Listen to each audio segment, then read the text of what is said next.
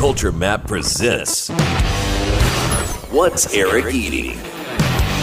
From the Gow Media Studios in Houston, Texas, here's Culture Map food editor Eric Sandler.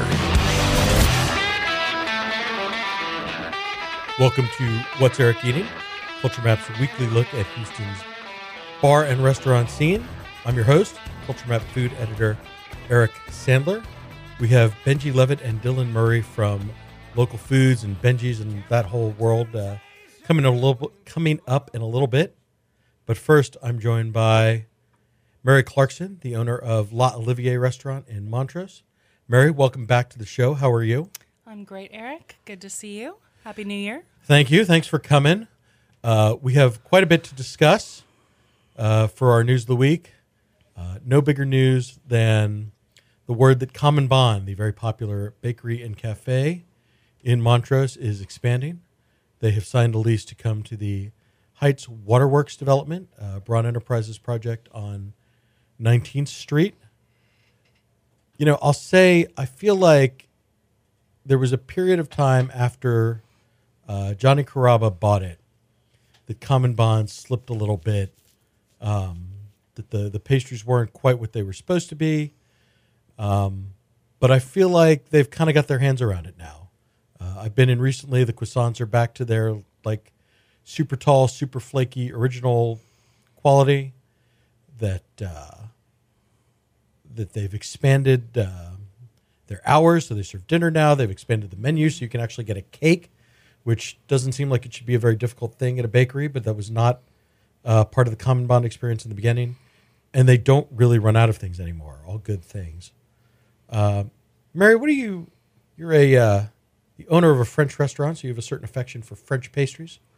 How do you feel about Common Bond these days? I'm loving what Johnny Carrabba is doing. Um, I had macaroons from Common Bond last week, and they, for me, right now, are probably the best macaroons in the city. Uh, I gifted a unicorn birthday cake um, to a friend a couple months ago, and it was delicious. Uh, and, you know, everybody loves their pastries as a whole. Their bread, their baguettes, one of the best in town. I'd put them up with Central Market. Um, my people like my mother's age love their pastries and their croissants. Every time I see my mom on a Saturday or Sunday, she's got a box of them just hanging around. So um, I think they're doing really, really well and expanded hours for dinner service. When I drive by there at six, seven, eight o'clock, mm, they're pretty full. Yeah, it's a it's a very intriguing mix of savory items. I mean, some sort of classic sort of French stuff. Uh, the burger looks good. I haven't been in to try any of it. Have you? Have you? I've had the burger. So I I dined there at lunch when they were doing Houston Restaurant Week slash month, and they had three courses for twenty bucks, I think. But I had their spaghetti carbonara one day and their burger, and both were really solid. And then I'm excited. I think this is going to be a good fit for the Heights. I think that that Waterworks project is is really interesting. They've already signed Hopdoddy. Uh, also announced last week that Ripe Cuisine, the very popular vegan food truck, uh, is coming to that development. I think this is this is a big win for the Dan Heights Braun in general. has got to be a happy camper right Dan now. Braun is a very happy camper. Dan Braun Dan Braun told me in an email that he has so much admiration for Johnny Carrabba is a restaurateur that they recommend that future tenants of theirs like meet with him to learn how to better operate a restaurant. Listen, Johnny and his wife came into my restaurant. He's good family friends with my mother, and uh, he came into my restaurant when after we first opened. And you know, there's nothing like having him in the building and and looking to him as a mentor. Nobody does what what he does in this town as well as he does. I mean, he is he is the godfather for me of Italian uh, cuisine in this town, and and just a world class operator. Yeah, Houston restaurant royalty at this point. And I think they've been really smart about this. He's owned uh, Common Bond for about two years now. They've kind of been biding their time, and really, it's going to be like another year or so before Common Bond opens. So, plenty of time to refine systems, train a staff, I wouldn't get be- ready to roll. I wouldn't be surprised if Common Bond starts to spread out beyond Houston eventually. I mean, it's it's a really good concept, and he's done so much um, that I don't know the average person can see, but operationally to make it uh, a restaurant that is a real restaurant, not just a bakery. He's cleaned up how the lines work, how the menus uh, look with the uh, television screens and whatnot, and they don't run out of pastries anymore at three in the afternoon. So he's, you know, you can actually go there at five and know that they'll still have pastries. He's doing a really good job from an operations standpoint. I like that the very first thing he did was lease additional parking. That was always the biggest Yes. problem uh, for Common Bond, and it was it was such a simple fix. It's like, well, we'll just, you know, there's that there's that lot like a half a block away. That Money does solve problems. yes, it does. Noted. So big news for the Heights. Um, this did this did come at a, a small price, uh, probably one that most Houstonians are willing to pay. But uh, Ascension Coffee from Dallas had been slated for the Waterworks development, is out on that project. Um, I need to contact the Ascension people and find out if they're out on Houston entirely or just not coming to the Waterworks. But uh, that is a place that my Culture Map Dallas colleagues are super excited about. Um, so a little bit of a loss. It was something I was looking forward to, but uh, definitely a Common Bond fan and definitely excited about what this means for uh, that business and for the Heights. Blacksmith and Southside are my coffee places, so I'm not going to miss them. Fair enough. Uh, moving on, uh, another uh, hashtag Culture Map exclusive news that Felix Flores, the owner of Black Hill Meats and a partner in both Ritual, the uh, casual steakhouse in the Heights, and the upcoming uh, Blood Brothers Barbecue brick and mortar in Bellaire, uh, is going to have another project uh, because apparently he wasn't busy enough. He's going to open a uh, wood burning steakhouse concept at the Bravery Chef Hall called the uh, Cherry Block Craft Butcher and Seasonal Kitchen. Um, I will say I, I'm intrigued by all these new food halls that are coming downtown. There's we already have the conservatory. There are three more that have been announced. Uh, Bravery Chef Hall is one of them. Uh, I think these concepts are going to kind of live and die on who they sign up. And so to bring in a name like Felix Flores and to bring in something that frankly is as is as compelling as watching chefs work a wood burning oven and grill right in front of you uh, is definitely the kind of high profile difference maker that's a draw. It seems like one of the more obviously high end concepts to go in a food hall. So I will be curious how a steakhouse concept is received. You know, one of my favorite Houston dining experiences uh, is going to State of Grace and sitting at their counter in front of their hearth, Yeah. right? Watching the chefs do the cooking in front of you. I've never done that. I'm always in the oyster bar. So this is this is a more expensive experience, obviously. Well, depending on depending on what kind of champagne you're drinking, I suppose, in the oyster bar. Knowing you, uh, knowing you, so it'll be about the same price as what you're already paying in the oyster bar. Uh, but it's really fun to watch the chefs, you know, throw in another log on the fire, work the different pans on the hearth, like check their doneness, all that kind of stuff. It's very interactive. So recreating that experience on a slightly larger scale at the Bravery Chef Hall is something I'm I'm really excited about. And if you're a resident of the apartment building that Bravery Chef Hall is in, uh, this will have an, an additional value in the sense that you'll be able to get the the retail meat to go, and you'll get advice from the chef about, you know, I recommend you cook it this way. I think that's that's interesting. Will he come to your apartment or condo and cook it for you? Is the real question. Well, no, you can stay downstairs at the chef hall and he'll cook it for you. You want to cook it yourself? You got you know, you want to you want it cooked in your apartment. Uh, that's a, either an additional fee or you gotta you gotta do it yourself. Fair enough. But I, I think my my bigger point is that as these food halls kind of build out, right? Like very curious to see what um, Clark Cooper Concepts does with Lyric Market.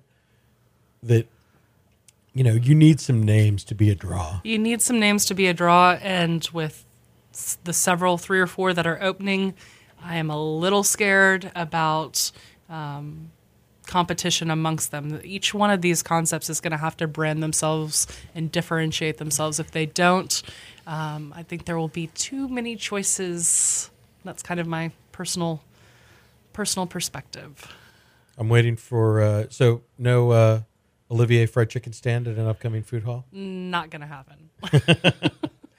Um, and now, Mary, I want you to put your attorney hat on. okay. Last week, uh, I talked about the news that Brian and Jennifer Caswell are no longer affiliated with Oxbow 7 at the Le Meridien Hotel. The company that owns the hotel uh, sent them an email that it was, quote, releasing them from their contract to operate the food and beverage concession. Uh, when I talked to Brian and Jennifer, they sounded like they were considering filing a lawsuit uh, for the money that they they believe they are owed in this. They uh, they think that potentially the hotel negotiated with them in bad faith, and that the hotel violated its contract. So, as an attorney, Oh man, Eric, thank you.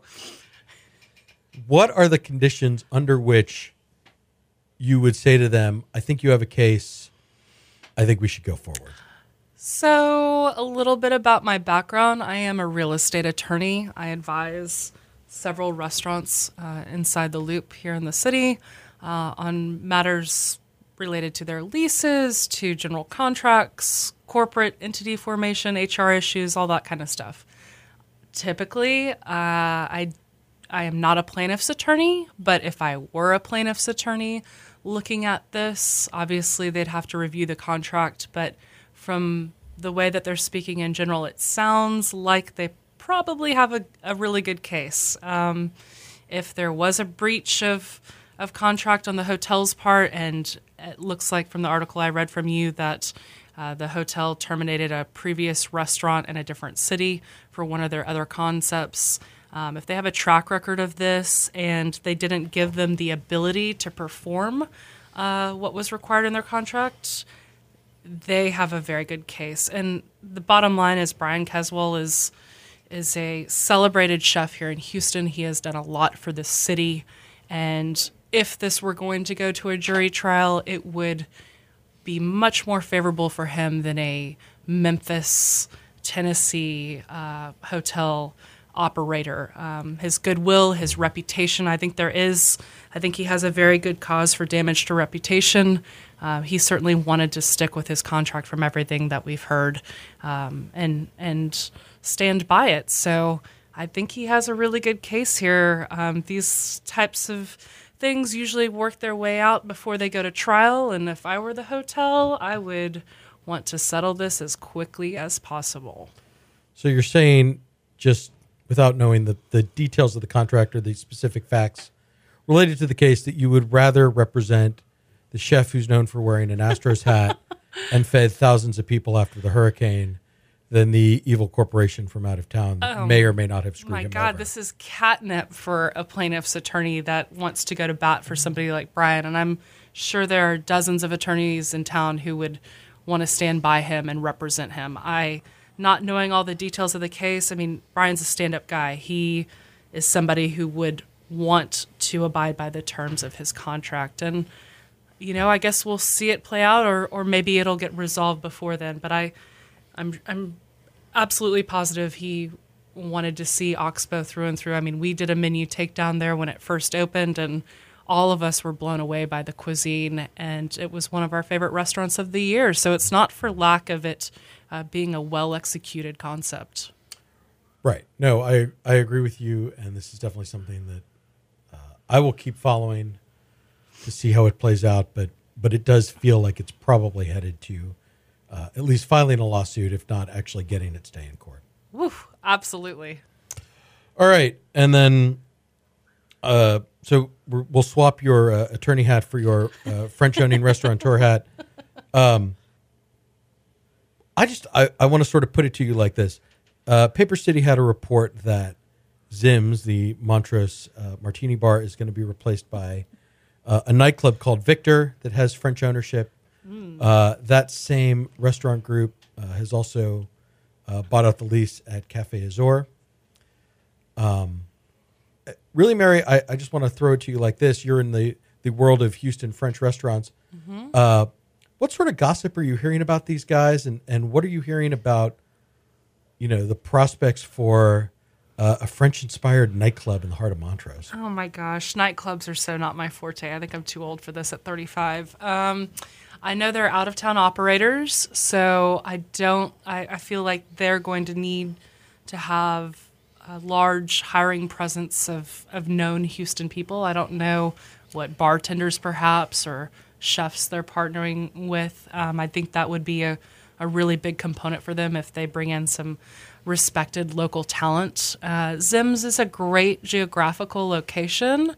It was time for a redo. Um, I think, you know, I think it could be a hip spot. I think nightlife, um, clubs, bars, whatnot. I mean, they they typically go through changes very, very often. So I don't know what their timeline is for this. Are they going to have it as this concept for two years and then change it, or they think that this is going to have uh, legs and longevity? I'm not sure, but I'll be interested to see it. And I love Montrose and I love French, so I'm looking forward to seeing uh, what they're going to do. Right. We keep waiting for this wave of sort of this new interest in, in French cooking that's kind of hit both coasts uh, to come to Houston. So maybe this is the, the latest sign. Uh, certainly, recent openings like Lucienne and Maison Pucha Yeah. suggest that there are operators who think that there's potential for more French food in Houston, and, and we'll see if this is like another I think sign of that. I think they need to listen to what the trends are in France right now, at least in Paris and in New York. Um, kind of a term that's being used are neo bistros, uh, contemporary takes on classic French dishes. That's what's trending trending right now. All natural wines. Uh, I don't know what their cocktail program is going to look like, but if they're taking their cues from what's current in New York and Paris right now, it usually takes a little while for it to trickle down. And if they're some of the first people to present uh, that take on that, I think it'll bode well for them. All right, and then my one final item is the good news for uh, Papa Charlie's, a, a barbecue joint that I've always enjoyed. Uh, back from the days when uh, the owner and pitmaster Wes Jurena was set up at uh, the bar that was then called Jackson's Watering Hole, Watering Hole, and is now uh, the patio on Richmond. Uh, Wes was in EaDo for a couple of years. It didn't work out. He closed that, but he has a new. He's found a new home in Cypress, and I'm just I'm excited for him. I'm excited for uh, the people who live out in that part of Houston. They don't have uh, very many uh, barbecue options out there. I mean, they've got you know West Notes. They've got like uh, they've got Good Company, and of course they have uh, they have a Rudy's out there, but not much beyond that. And so uh, you know a little smaller, a little more craft, a little more unusual. Uh, and the venue is this kind of retro, like 30s, 40s era house with a big backyard, a little bit of a Salt Lick vibe. Um, exciting times for Papa Charlie's and something that will merit watching going forward. Uh, that does it for the news of the week, and we'll be right back with our restaurants of the week. Stick around. You're listening to What's Eric Eating? So, Mary, for our uh, restaurants of the week, uh, we have two that I want to talk about briefly. The first is Holman Draft Hall, admittedly more bar than restaurant. Uh, the latest project from the Kirby Group, the owners of Wooster's Garden in Midtown and Heights Beer Garten in the Heights. Uh, we tasted through quite a bit of. So, let me lay out the concept. Uh, it's an all draft uh, beer, wine, mostly concept. Uh, 100 taps, about 30 of them are wine. The rest are beer and similar beverages, cider. Uh, there's a root beer tap, which I like, and very simple cocktails. Uh, no shaking, just basic highballs uh, and spirits on the rocks are straight up. Uh, Brandon Silva, the chef, has created, uh, well, mostly I would say Asian inspired uh, riffs on bar food. Uh, we ate through quite a bit of things. We had wings, we had nachos, we had uh, a burrata salad, a couple other options. Mary, what did you think of our Holman experience? I liked it. It um, it's a little different than Heights Beer Garden, just the aesthetics of it. It feels like Midtown. I think they know their demographic. These guys are very smart operators. Um, the building's beautiful. I liked the beer. We had tried a few different beers last night. The food was good. They've got their bar, you know, kind of bar pub food uh, menu down pretty solidly. The only thing I thought about the food last night, if I if I were going to say anything um, that detracted a little bit, I thought the wings should have been sauced. Yeah, so the wings come fried and then with a side of sauce, which is not nearly as satisfying a way to eat them as if they were tossed in the sauce and presented to you directly. Um, but I thought those composed nachos that we had with the Korean Stellar. beef were really excellent. Uh, the tacos, that fried bao with the uh, That was my favorite. the Korean beef in it was really good. And uh, I mean, the burrata was like a really generous portion for yeah. eight bucks, ten bucks, something like that. Um, I think they're really onto something there. And you know, we talked about the short life of nightclubs in the the news segment. Uh, this had been Versailles, and it is completely unrecognizable. uh, the walls have been moved out. There's there's uh, the kind of glass and, and steel look. Industrial. yeah, very industrial, uh, very elegant. Uh, huge covered patio. indoor outdoor space they Yep. can keep it all open if it's good weather which welcome to houston it's usually not but last night it was beautiful you know Yeah. they've they've got their design element down um, service was friendly for the most part yeah, the service is a little bit of a work in progress, but they're brand new and it was Sunday night, so we're not going to they get a break hold that against them. they get a break much. they had a pretty decent amount of parking which was nice too Yeah, especially for Midtown, uh, and especially compared to some of the competition, they have way more parking and no valet, which I think is which I always appreciate. Nobody wants valet for a beer garden or that or pub, anything like that. And they're super close to Wooster's, so if you want that specialty cocktail, you can literally walk over.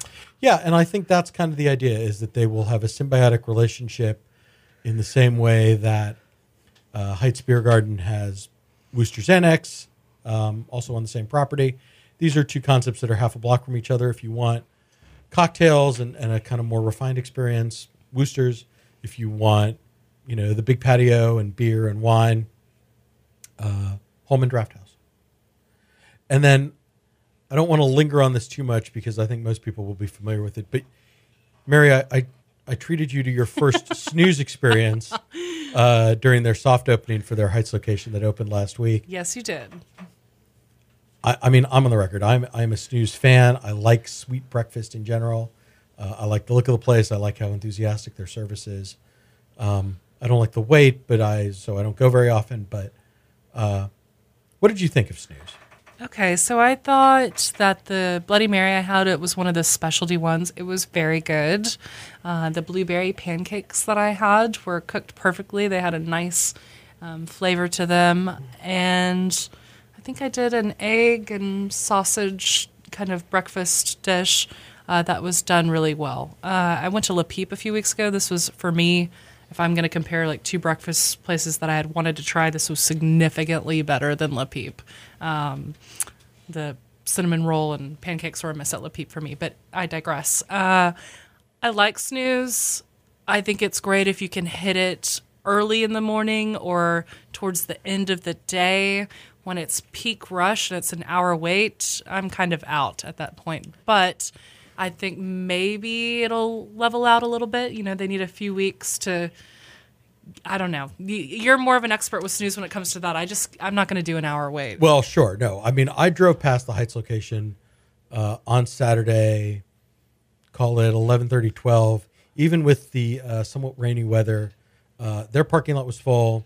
The parking lot across the street that used to be Hunky Dory's was Oh my full. God. Uh, street parking on 18th Street was was pretty parked in. You know, and and again, this is the first weekend that they're open to the public, so of course it's going to be crazy. Uh, but the Montrose location runs a pretty consistent wait, even during the week so I, that's just part of it and i can't tell you whether or not it's worth it to wait an hour or more to have breakfast uh, kind of depends on a person's individual schedule uh, i typically won't uh, for me it's it's a weekday it's either a weekday treat or like i roll out of bed at you know 6.30 or 7 o'clock on a sunday and go I can have snooze right now. Like if I if I can get my if I can get my shit together and, and get out of the house, then I can I can treat myself to snooze. Um, but otherwise, the weekends are. I mean, they they manage that line pretty well and they keep it moving. But you know, a two hour wait, uh, that's a hard no it's a super hard no for me. All right, that does it for our restaurants of the week. Uh, Mary, before you get out of here, why don't you tell us a little bit about Valentine's Day at L'Olivier? Oh my goodness. Um, probably our busiest day of the year, so keep that in mind. But uh, we're going to do four courses uh, for Valentine's. Uh, Chateaubriand is going to be the highlight of it. Uh, it's $85 a person. And the Saturday before Valentine's Day, Olivier has started a cooking series, cooking class series from 1 to 3. So he has about 10 spots open for the Saturday before if you want to do uh, custom cooking classes with Chef Olivier. It's 65 bucks a person, and uh, it's been a hit with people so far. So that's a nice alternative from the madness of actual Valentine's Day. All right, and give us the phone number so people can make reservations. 713 360 6313. Mary Clarkson, thank you very much. You're welcome. And I will be right back with Benjy Levit and Dylan Murray. You're listening to What's Eric Eating? I'm joined now by uh, Dylan Murray, the chef partner uh, for Local Foods, the very popular, rapidly growing sandwich restaurant here in Houston. Dylan, hi, how are you? Hi, greetings. And your business partner, uh, Benjy Levit. Hello, hello. Benjy, thanks for being here. Uh, so, Dylan, you were just saying that the Heights location uh, that's coming of local foods is coming to Heights Mercantile two weeks. Indeed, two weeks. Uh, Harvey set us back a bit, but we're back on track and looking forward to it. So each local foods kind of has its own thing that makes it special, right? You have a, a seafood program downtown. You have the rotisserie oven um, at Kirby. What what will that be in the Heights? So that is going to be this lovely Josper Grill, which we actually had one at Benjy's Washington, and all the chefs and cooks were just taken with it. Um, it's just a magnificent piece of cooking equipment. So we decided we're gonna we're gonna bring one of those over to the Heights as well. I think that's the same kind of wood fired oven that Coltivare uses. Is that It is. We So- they opened years before us, but we thought of it first. Benjy? Let me ask you: How did you decide the Heights was the right place for the next local foods? Well, um, Heights Mercantile for us goes back um, really a, couple of years. Um, the architect that uh, that I use from Austin, Michael Hsu, um, was contacted uh, by Steve Radom that that uh, owns the land where Heights Mercantile is uh, to to design a really unique uh, mixed use project in the Heights, and I got a call from from Michael, and he said, "Hey, we're working on this this project. Um, do you have any interest in it?" He needs a few uh, tenants before it can get off the ground, and so I think we were, if not the first, uh, maybe the second tenant to to sign up for for Heights Mercantile. Um, so I guess I, initially I was drawn to just the fabulous design um, and the fact that Steve is really trying to do something uh, unique for Houston, and um, and then of course Heights two years ago and still today was is a just a booming neighborhood with lots of young people that I think really is is our sweet spot for local foods. I mean, I think you have to be encouraged by the way the neighborhood has responded to Heights Mercantile. I feel like every time I drive past it, it's just super crowded. For sure, you know, uh, initially there was some concern about about parking and and how it would um, affect the neighborhood. And Steve went out and, and bought some additional land so that uh, that the neighbors would be we happy with the parking situation. But um, I mean, what I've seen so far is people riding bicycles, people stopping uh, while they're on the jogging path, people taking a stroll with their with their family, and yeah, so I'm super excited to be there. Um, you know, I've had numerous crepes and ice cream while I'm checking on the progress, and we're excited about our neighbors. Yeah, Dylan. You know, I think local foods is so it's so unusual in Houston. We don't we're not a city that eats a lot of sandwiches. Um, right? You we can't don't say we, that anymore. We don't. Right. Well, well, right. I think local foods has changed that. And so, what is it about this concept? Do you think that has resonated with people? I think that uh, well, we hope the quality is very high, but mostly that it's that it's familiar. I mean, everybody eats sandwiches in this country of some form or another. It's uh, it's the kind of food that you can eat regularly, meaning we see a lot of our clientele much more than once a month, sometimes multiple times a week. Uh, it's at a sweet price point that makes it accessible to to many types of folks. Um, it travels reasonably well, uh, certainly better than your typical hot entree, I think. So you can pack it up for a, a party or a picnic later. Um, anything to add, Benjy? No, I mean, I, I think, I mean, uh, the banh mi certainly was was a sandwich that that uh, we knew we needed to contend with in Houston. I mean, that uh, given the the price point of of banh mi's around town, and so um, we were encouraged. In addition to doing things that are familiar with sandwiches, I mean, we thought that we could also step outside the box with sandwiches and and do things that um, you couldn't find at a Quiznos or or a Subway. Right. I mean, because they're not just deli sandwiches. It's not just you know turkey and Swiss on rye bread with lettuce and tomato. I mean, the combinations are a little more sophisticated, and obviously that's been a key component for y'all. I think what I think is interesting is that it hasn't really changed very much, right? I mean, the how is the menu? How would you say the menu's evolved over the years? Well, I think what we found was we, we did a lot of research beforehand, and so our opening menu had a lot of thought behind it, and uh, a good amount of it became sought after or popular fairly quickly. And so when we did consider changing some of these things, we got a lot of pushback.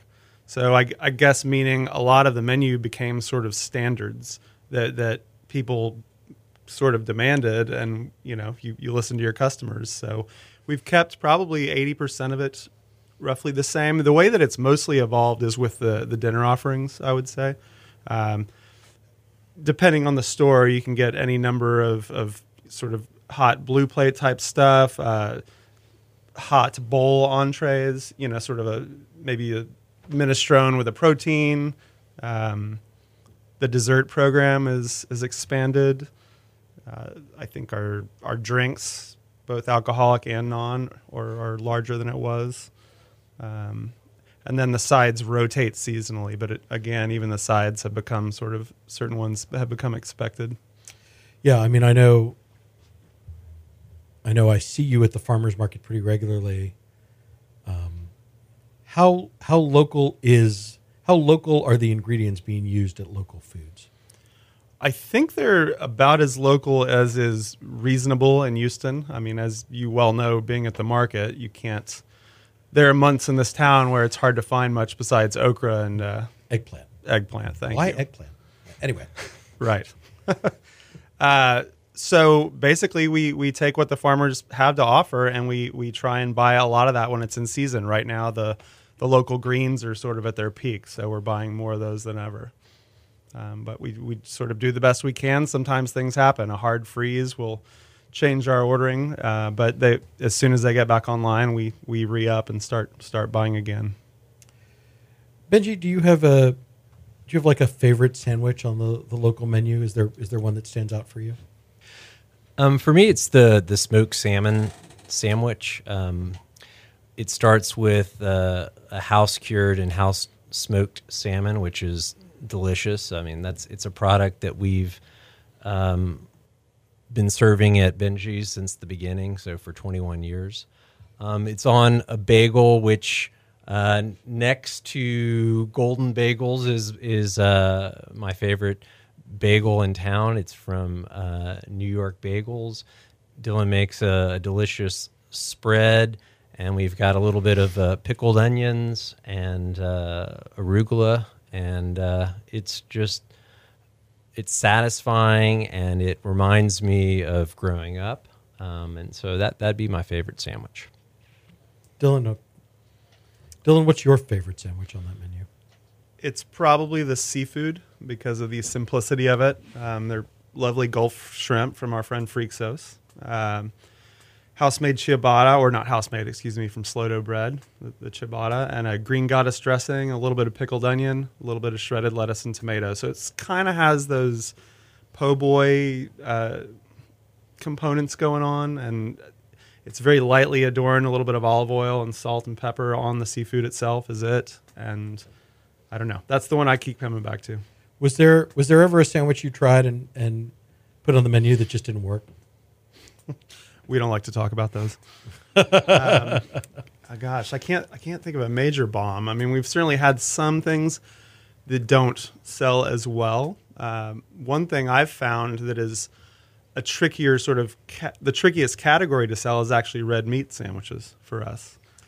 Yeah, I don't really think of y'all as having like a roast beef or a steak sandwich or any of that kind of stuff. Well, typically, we'll have one. Right, Right. now, at most of the locations, we have a roast beef. Uh, we did a short rib back in the day, but for whatever reason, we've had better luck with with pork and seafood and um every every other category. Vegetarian. Vegetarian, certainly. Right. Yeah. No. It. I mean, it really is like one of the most vegetarian friendly concepts um, because you have the salads. You can make a meal of the sides even, and I think people. I think that really resonates with people. And uh, especially trying to take sort of almost comfort food and making that vegetarian or vegan. Um, in particular, at our Kirby store, we're featuring just weekly a, a great rotation of whether it's a vegan queso or Chef Dusty Sagasser makes this vegan chicken and dumplings that I think is a lot of fun. So it's almost uh, elevated food truck food done vegan style, and people really are digging all that. So I do have a couple other topics I, I want to discuss with you. Um, you recently made the decision to close uh, the Benjy's location on Washington uh, and replace it with a new concept called the Classic. Um, let's kind of start with the beginning of that. Benjy, why did you decide the time had come to close the Washington location? Um, well, it's been approximately 10 years, um, which I think is often the life cycle of a restaurant. Um, but in this case, it actually wasn't so much that the concept had come to an end as much as the physical building uh, needed considerable work. Um, while it was a building that we uh, had built from the ground up, um, this past year we had uh, a fire that uh, burned up a considerable part of, of the roof and equipment on the roof, and then followed by Harvey, which actually led the restaurant to being flooded.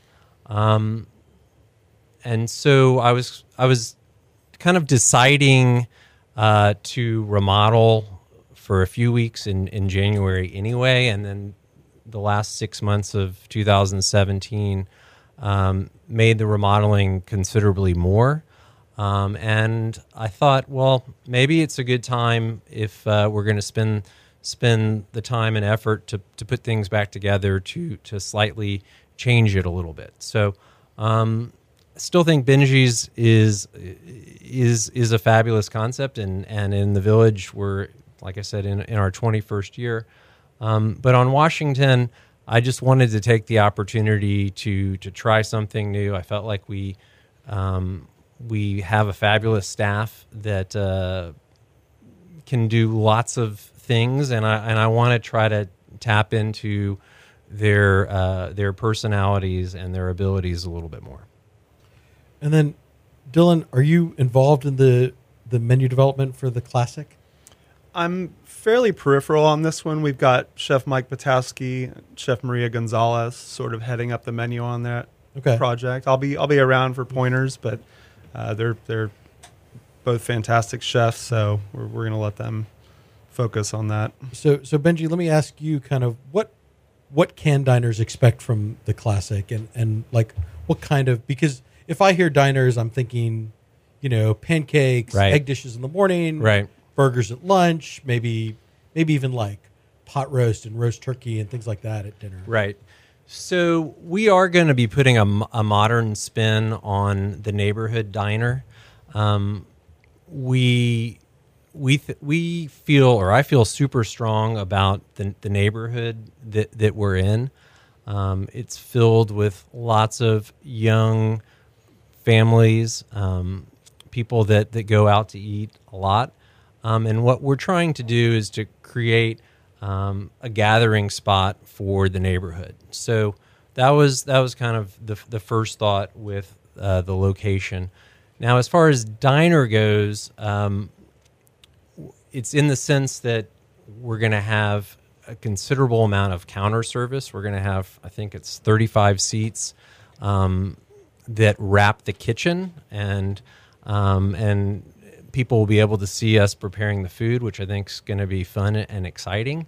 And then it's going to have primarily booth seating. So I think those are two big features of of a typical diner. Um, now, the menu will be what we're calling a, an all day menu. So we're actually going to be serving the same menu throughout the day. Um, so we're gonna it will be a mix of breakfast items, sandwiches, as well as hot entrees that will be available seven days a week, starting not quite breakfast, starting around 10 a.m. and and going till about 11 p.m. Well, yeah, I was just I was just going to ask you because you know that other uh, diner aspect, and certainly if you think about a place like you know House of Pies or even Dot, you know, Right. is that that late night, you know, waffle, cup of coffee, Right. Uh, um, Washington Avenue has such a, a hot nightlife segment, especially Right. at the western end, but but no uh, no open till two in the morning. Uh. No, no. So I mean, we we are calling it an all day menu, but uh, not all day and all night. How do you feel about this? Um, I mean, because that that kind of concept seems to be kind of waning. But I, I always, I mean, when I go to diners, I feel like they're always really busy. So, what is it about the the format of the diner that that made you want to put your spin on it?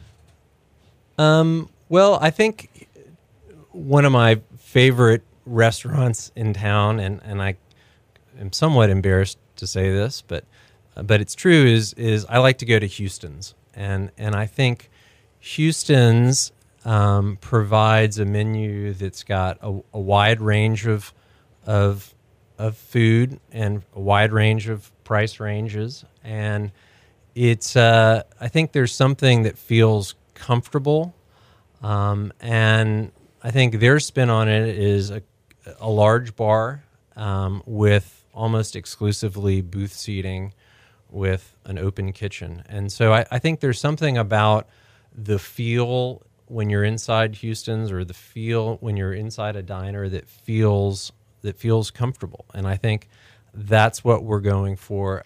I- you you know you you describe um, maybe even feeling slightly ashamed of of your affection for Houston's, but but I found that so many people in the food world really enjoy it. Uh, I count myself as a fan.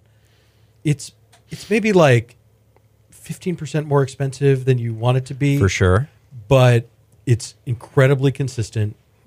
Um, it's very accessible, and it has that kind of.